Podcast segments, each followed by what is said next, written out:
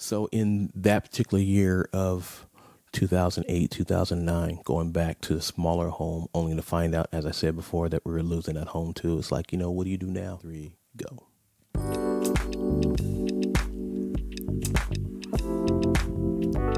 You have reached the I'm Dealing with broadcast. I'm Sean, your host. Stay tuned as we go into the installment. What you've been waiting for. We're getting right in. Let's go now.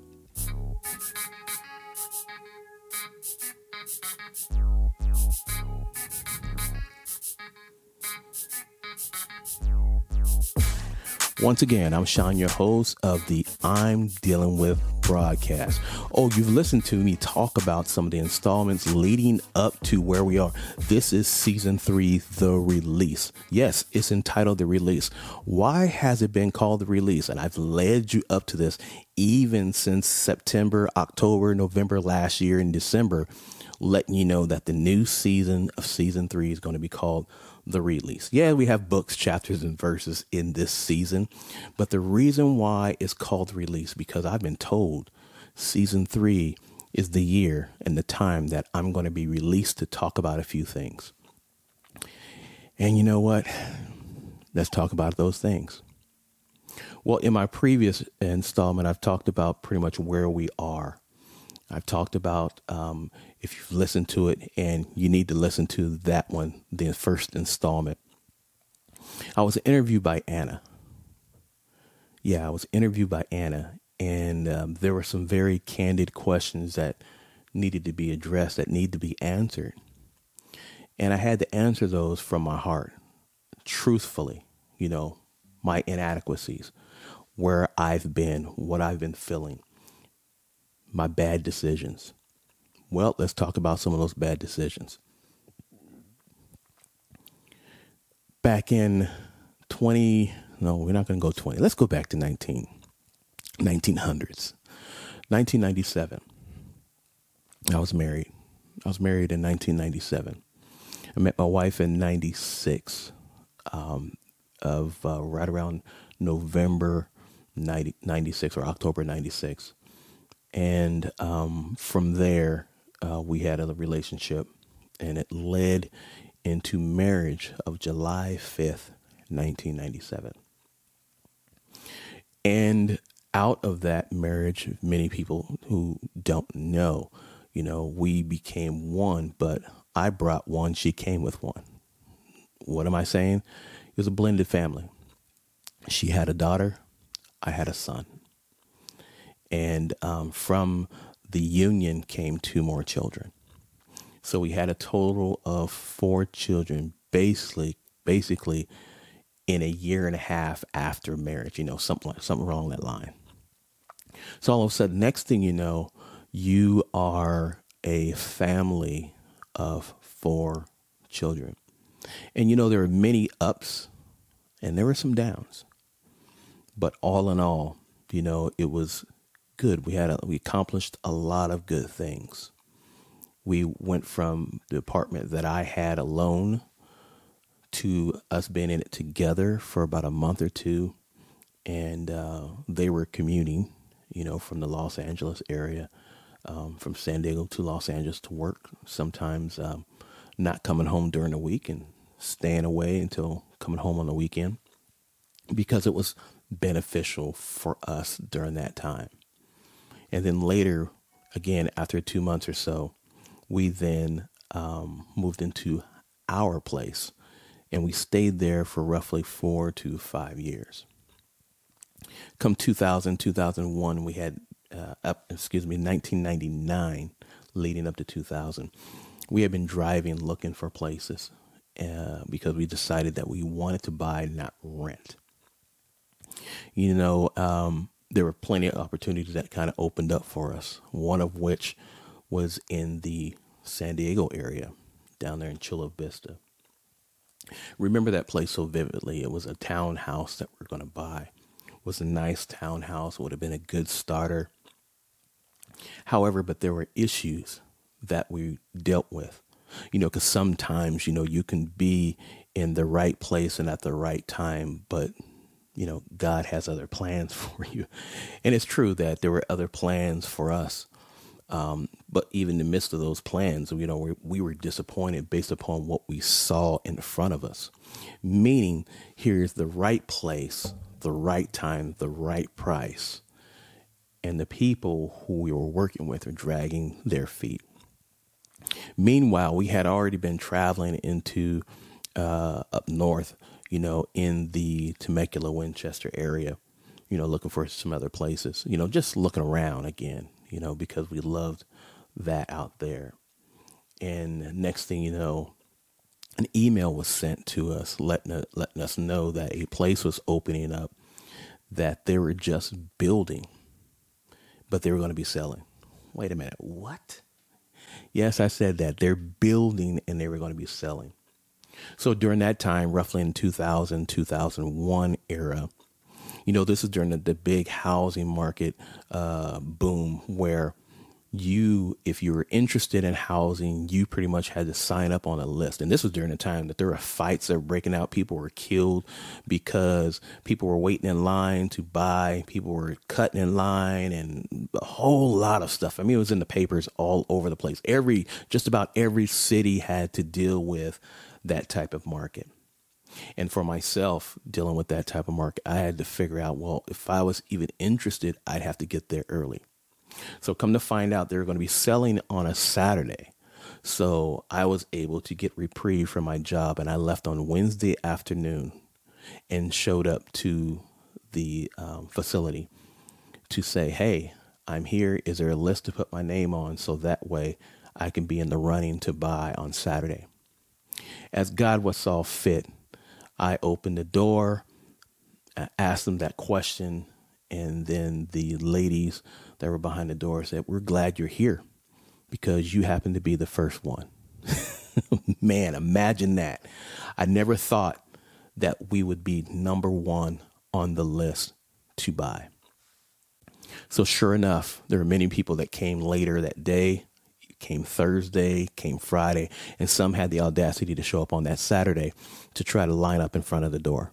And it just so happened, come Saturday, when the agents uh, got to the office to open up those doors, that they said, Well, for, thank you for those of you that are lining up by the door, but however, we do have a list.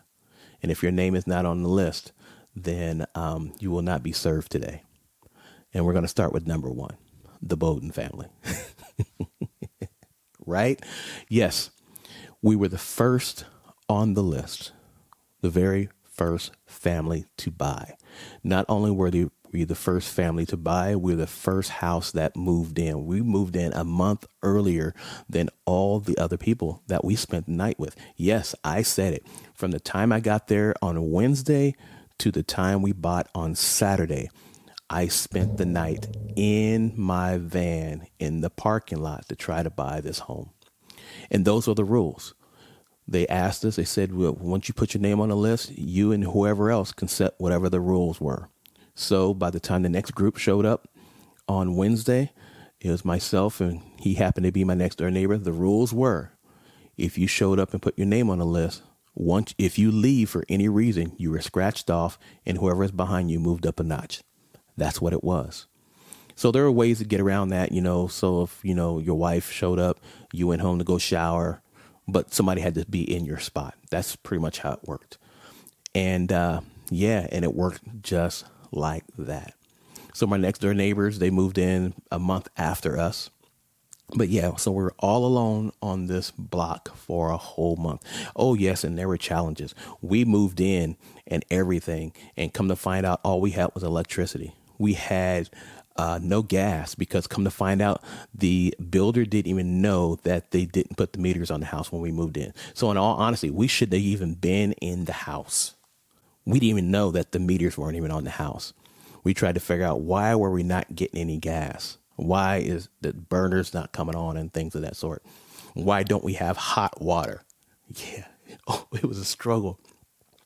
That first month was a struggle. So needless to say it took roughly almost a week for us to finally get the meters on the house in order to get gas. So we moved in. We finally moved in um, in December. Matter of fact, it was right before Christmas. And uh, it was a struggle because it was cold. I mean, it was cold and rainy.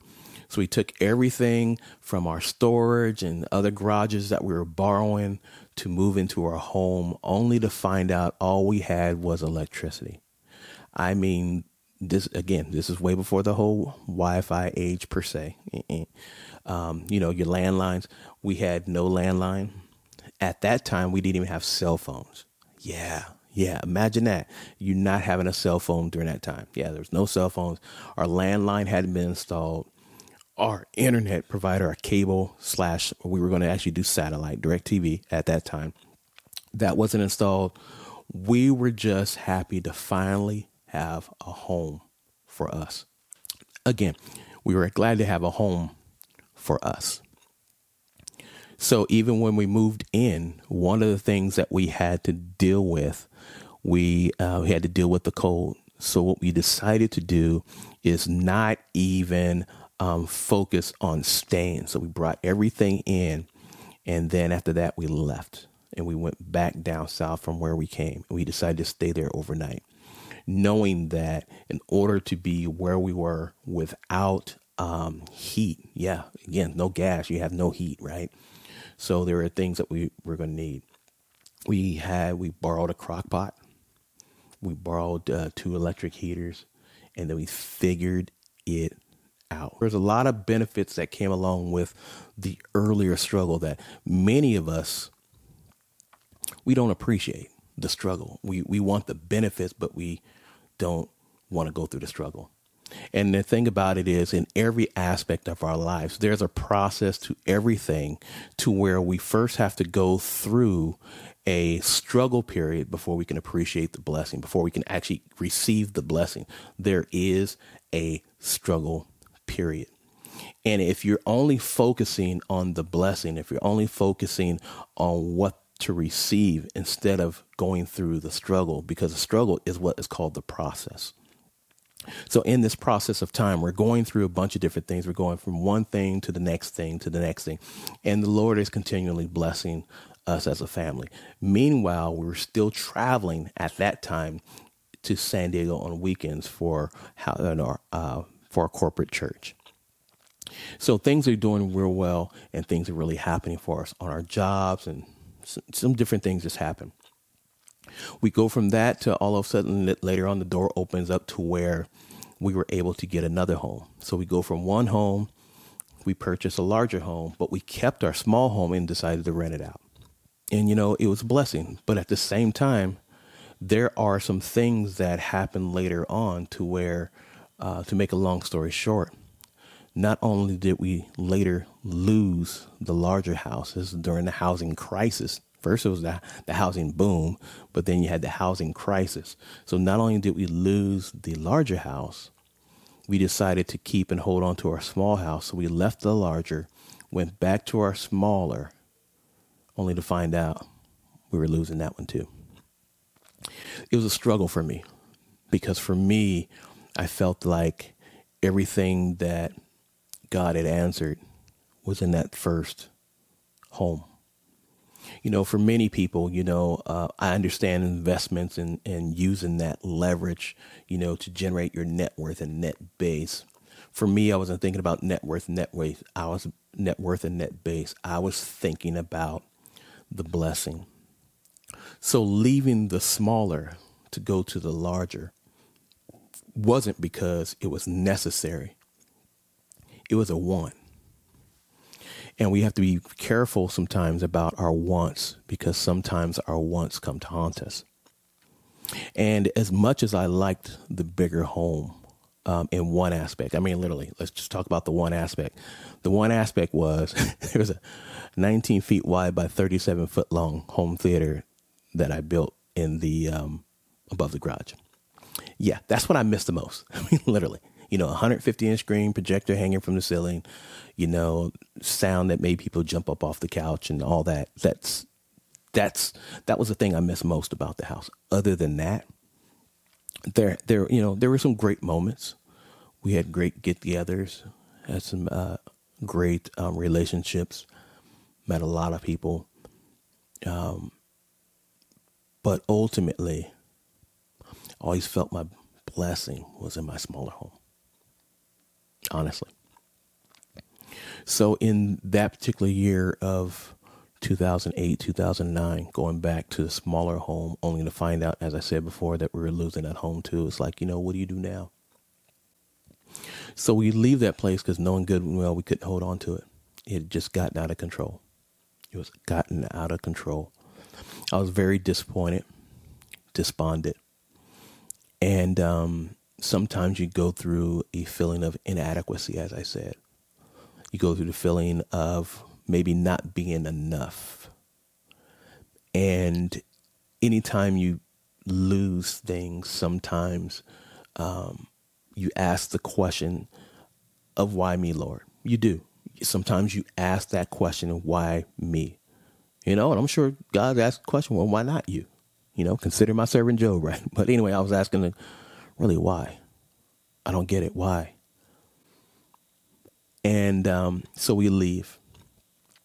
And next thing you know, Lord opens the door, and now we're go from homeowners owning one home, two home, to losing one home, living in one home, owning that one, and then also losing that one to now we're no longer homeowners or property owners at all.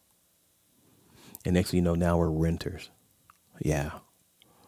You know, and now you are trying to make a home out of something that doesn't belong to you. yeah, um, it's it's tough when you deal with that side of things because you're still trying to figure out how to make it work. But even in the midst of that, God had his hand in things on my job at the time because this was also during the time in the very beginning of the housing boom, right around 2003, 2004. I started my own business where I was doing home theater.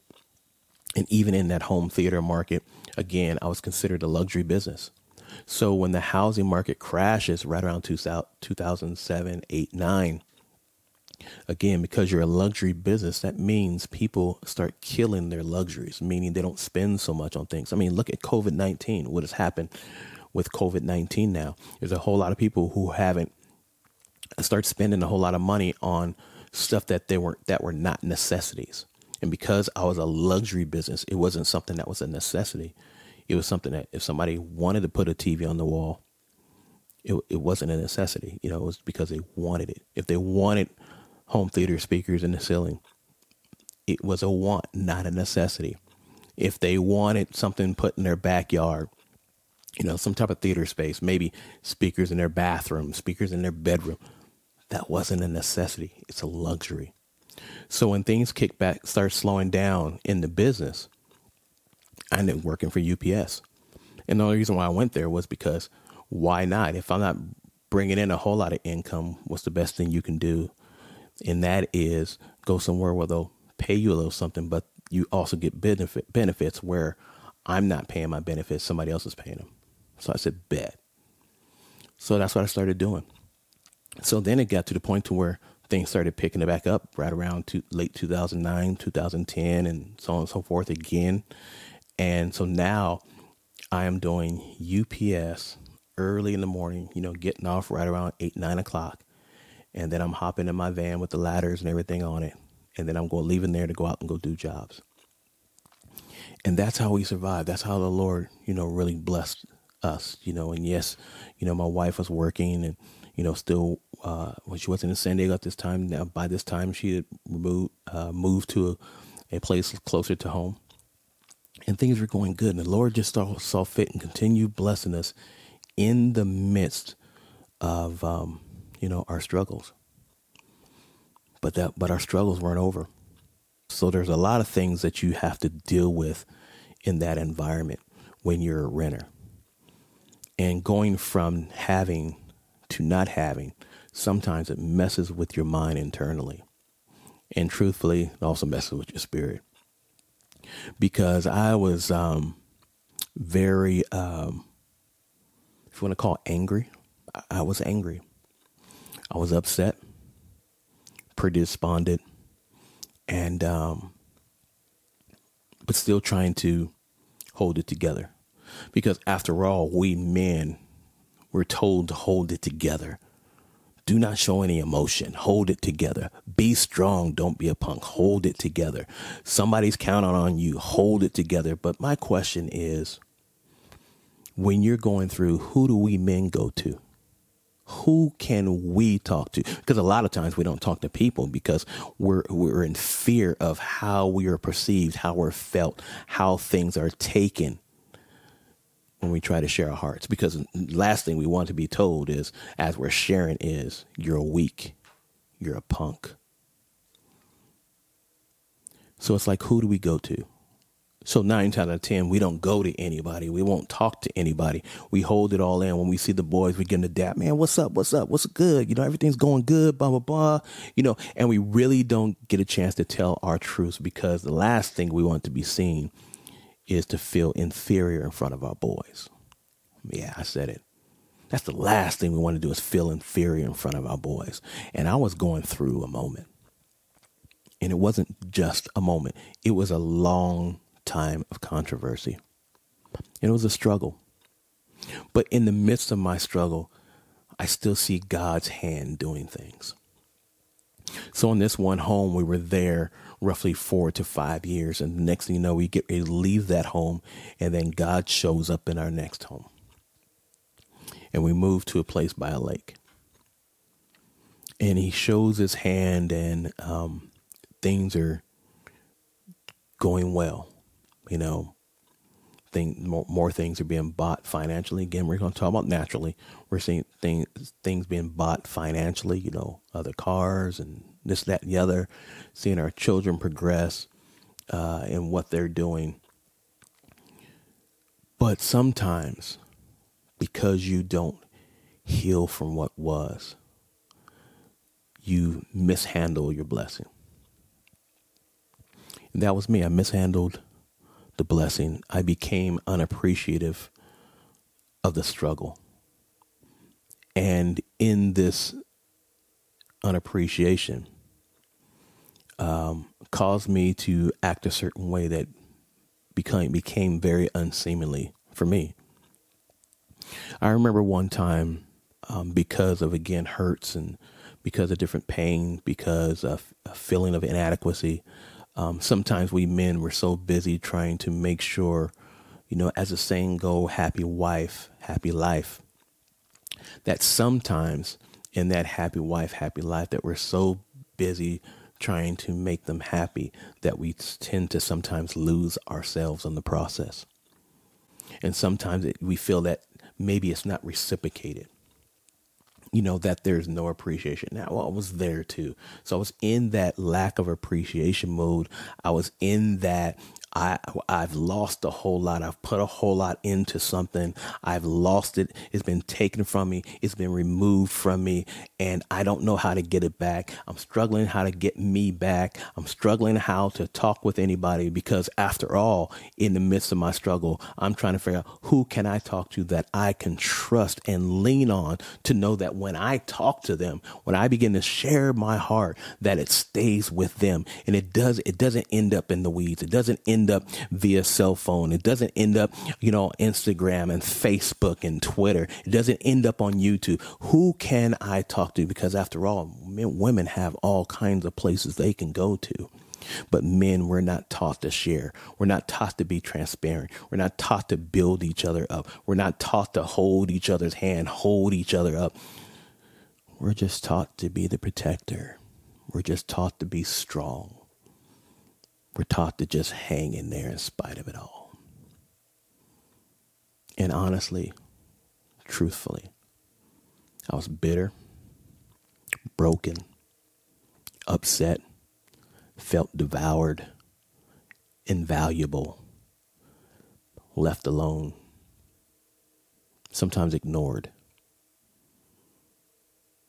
And I finally told my wife, I think it's time for me to leave.